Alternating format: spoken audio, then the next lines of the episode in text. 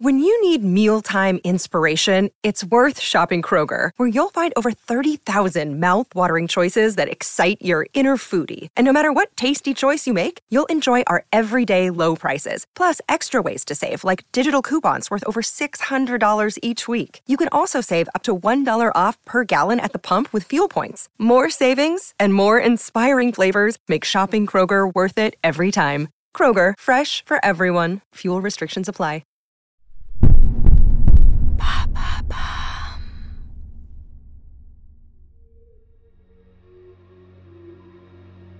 Bonjour à vous, ici Andrea, bienvenue dans True Story.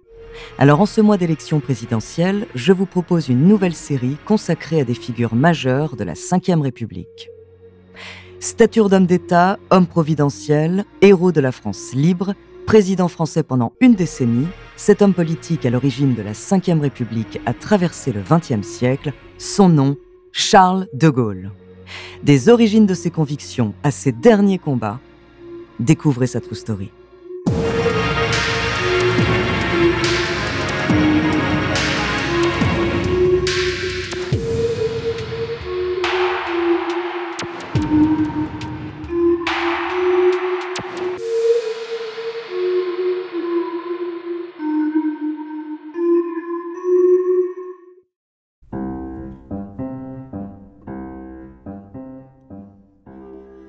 Il était une fois Charles de Gaulle, né dans la rue Princesse à Lille le 22 novembre 1890, de parents catholiques, conservateurs et patriotes. Son père, Henri, qui sera tour à tour fonctionnaire, enseignant puis officier, lui enseigne l'histoire de France avec passion. Sa mère, quant à elle, lui lègue la ferveur. Dans la famille de Gaulle, on valorise l'importance des rêves de gloire et la puissance du destin, et pendant son enfance et son adolescence, il rêve de grandeur nationale et d'exploits militaires, il ne sera pas déçu. Charles est un élève studieux. Il vogue de l'enseignement primaire privé au collège jésuite de l'Immaculée Conception rue de Vaugirard à Paris et prépare Saint-Cyr. Il ne néglige ni l'activité physique ni la réflexion intellectuelle. La devise de cette école militaire est d'ailleurs ils s'instruisent pour vaincre. Un fort leitmotiv dans la vie future de Charles de Gaulle. Son environnement, c'est la France de la Belle Époque marquée par l'enracinement républicain, le souvenir de la défaite de 1870 et la montée des périls en Europe. En 1908, le jeune de Gaulle prépare les concours de Saint-Cyr. Il tombe sur un sujet qui le touche, la guerre de 1870 et ses conséquences. Son père a fait cette guerre, il lui en a livré son récit d'expérience. Charles est inspiré, il donne à sa composition un tour patriotique, enflammé. Sa plume mêle foi, grandeur nationale, vision et détails de cette guerre récente. Les professeurs sont impressionnés.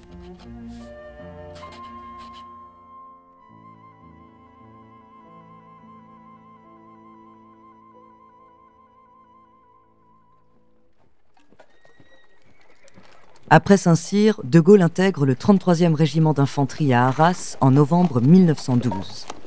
La situation internationale est alors extrêmement tendue. La guerre des Balkans, l'expansion du nationalisme et la constitution de camps opposant la triple entente France, Royaume-Uni, Russie et la triple alliance Allemagne, Autriche-Hongrie, Italie posent les jalons de ce qui va devenir la Première Guerre mondiale.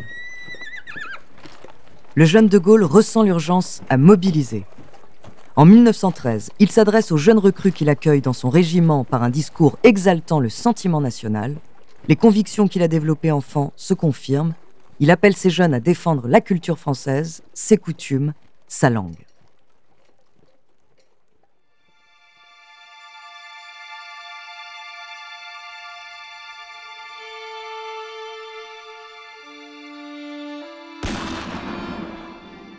Le 28 juin 1914 à Sarajevo, l'assassinat de l'archiduc François Ferdinand, héritier du trône d'Autriche-Hongrie, par un nationaliste serbe, met le feu aux poudres en Europe. En quelques semaines, le 3 août 1914, l'Allemagne déclare la guerre à la France. Le lieutenant de Gaulle rejoint alors les armées du nord-est de la France au plus près des combats pour servir le 1er bataillon du 33e régiment d'infanterie. De lieutenant, il est fait capitaine et participe à l'une des plus grandes batailles de 14-18. La guerre dans les tranchées et dans la boue, le manque d'hygiène, les rations alimentaires cruellement insuffisantes sont son quotidien. Mais surtout les morts, les unes après les autres, de ses camarades d'infanterie, les blessés et les traumatismes psychiques rythment cette guerre si longue. Pendant l'hiver 1916, le capitaine de Gaulle est blessé. Laissé pour mort à Douaumont, non loin de Verdun, il est fait prisonnier. La captivité est un supplice pour lui, alors que les combats continuent à l'extérieur et qu'il veut servir sa patrie. À cinq reprises, il tente de s'évader, mais il échoue. Il terminera la guerre prisonnier. De cette frustration, il décide en 1919 de se porter volontaire pour participer à une mission en Pologne. Ce conflit est très différent de la Grande Guerre. 14-18 avait privilégié la guerre de position. En Pologne, c'est une guerre de mouvement, à laquelle il assiste dans les plaines polonaises aux côtés du général Ritzmigli. C'est là qu'il comprend l'intérêt des chars.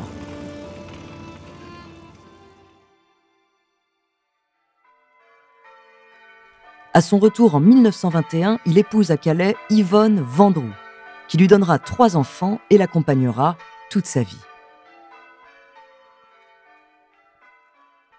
Le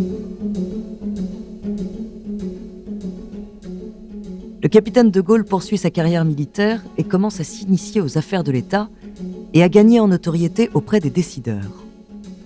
En 1931, il est nommé au secrétariat général de la Défense nationale à Paris. Il se met également à l'écriture d'ouvrages de défense nationale dans lesquels il réfléchit à comment réformer l'armée et comment développer les relations entre l'armée et les politiques. Ces deux convictions sont que l'armée doit être soumise aux décisions des hommes politiques et que pour se défendre, la France doit constituer un corps de blindés. Ces idées sont très non conformistes au sein de l'armée française. Cependant, il continue de gravir les échelons. Ses supérieurs prennent la mesure de son caractère exceptionnel, et en 1937, il est fait colonel et se voit confier le commandement du 507e régiment de chars de Metz.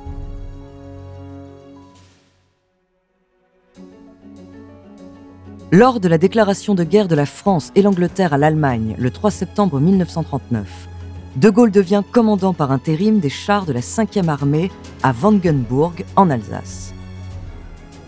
On le surnomme Colonel Motors, car il soutient ses théories offensives avec usage de blindés plutôt que la posture défensive de l'armée française cachée derrière la ligne Maginot.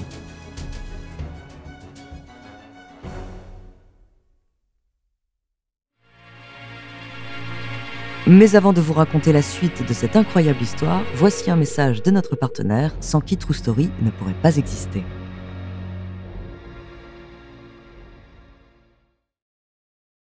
Le président Paul Reynaud appelle le colonel de Gaulle à rejoindre le gouvernement le 6 juin 1940 après l'avoir promu général. Il devient sous-secrétaire d'État de la Défense nationale et de la guerre. Mais Paul Reynaud doit aussi composer avec le maréchal Pétain qui est nommé vice-président du Conseil. Le maréchal, vainqueur de Verdun à indifférent, il ne partage pas les convictions offensives de De Gaulle.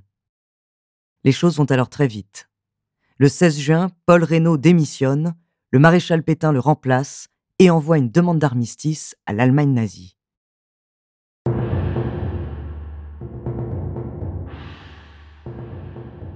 Il est trop tard pour répliquer en France.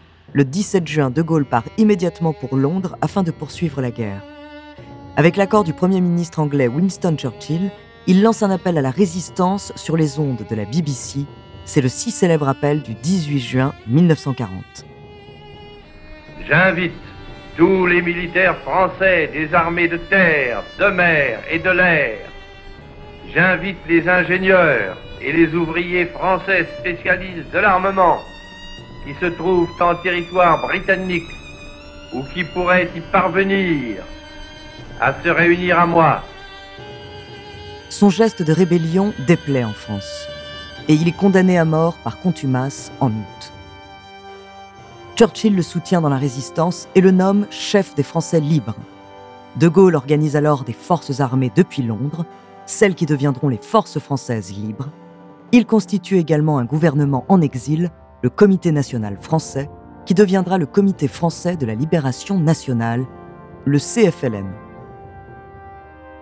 Les forces de la résistance s'organisent, du côté américain, sur le territoire français occupé et depuis longtemps. Le 8 novembre 1942, les Alliés lancent l'assaut sur les côtes du Maroc et de l'Algérie. C'est l'opération Torche qui parvient à pousser en retrait les Allemands pour la première fois depuis le début de la guerre. De Gaulle regagne alors Alger et y installe son gouvernement provisoire de la République française. L'autre débarquement, c'est celui de Normandie le 6 juin 1944. Dans la foulée, De Gaulle réussit à convaincre le président américain Eisenhower de libérer Paris rapidement. Et la deuxième division de blindés du général Leclerc libère Paris le 25 août. Le même jour, le général de Gaulle arrive à Paris et se rend à l'hôtel de ville où il prononce un discours à la population à la fois enthousiaste et apeuré. Paris, libéré, libéré par lui-même, libéré par son peuple avec le concours des armées de la France, avec l'appui et le concours de la France tout entière. Dans les heures qui suivent, De Gaulle se réinstalle dans son bureau de la rue Saint-Dominique au ministère de la Guerre. Le lendemain, le 26 août, il rallume la flamme du soldat inconnu sous l'arc de triomphe et descend les Champs-Élysées sous les acclamations d'une foule de Parisiens désormais libres. La foule est en liesse et ces images sont diffusées dans le monde entier.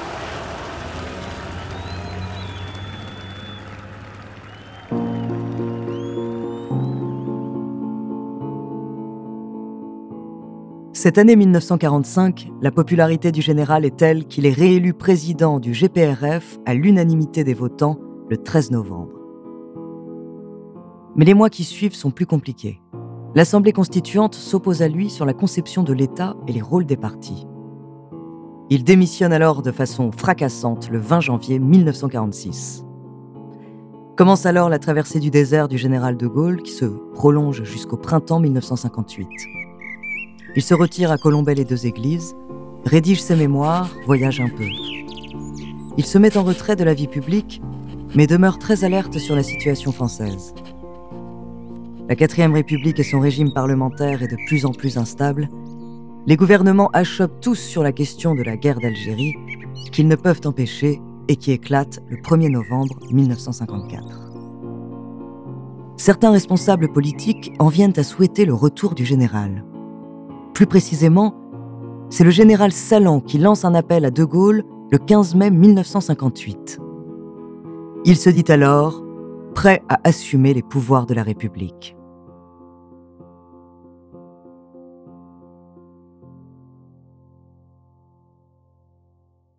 Le 1er juin, il devient président du Conseil et se voit octroyer les pleins pouvoirs. Il peut enfin travailler à la rédaction d'une nouvelle constitution avec un pouvoir exécutif fort pour mettre fin à l'instabilité. Les Français le suivent et cette constitution est adoptée par un référendum avec 80% de oui. Le 21 décembre 1958, Charles de Gaulle est élu président de la République française au suffrage universel indirect.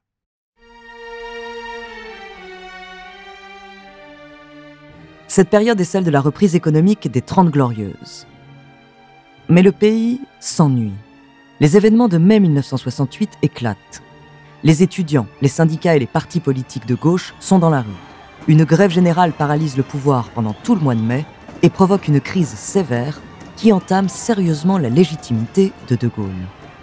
De Gaulle tente d'apaiser la grogne du peuple par les accords de Grenelle, mais cela ne suffit pas à ramener le calme. La confiance est rompue. Le 27 avril 1969, de Gaulle soumet au peuple un nouveau référendum pour réorganiser les institutions régionales et le Sénat. Sa proposition est rejetée par référendum par 52,4% des voix. De Gaulle démissionne immédiatement et à minuit 10, un communiqué est lancé Je cesse d'exercer mes fonctions de président de la République. Cette décision prend effet aujourd'hui à midi.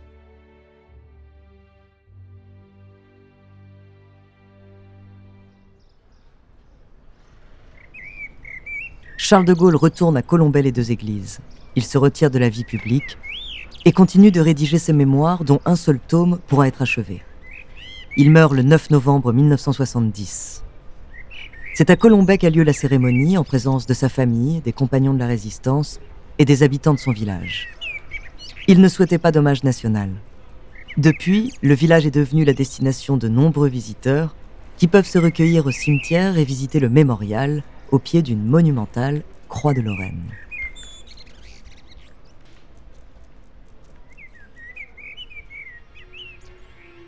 Merci d'avoir écouté cet épisode de True Story. La semaine prochaine, en cette période d'élection présidentielle, je vous parlerai d'une figure féminine qui fait office d'exception dans notre paysage politique. En attendant, n'hésitez pas à nous faire part d'histoires que vous aimeriez entendre en vous abonnant à Amazon Music ou bien sur votre plateforme d'écoute préférée ou alors via la page Instagram ou Twitter de Bababam. Nous nous ferons un plaisir de les découvrir.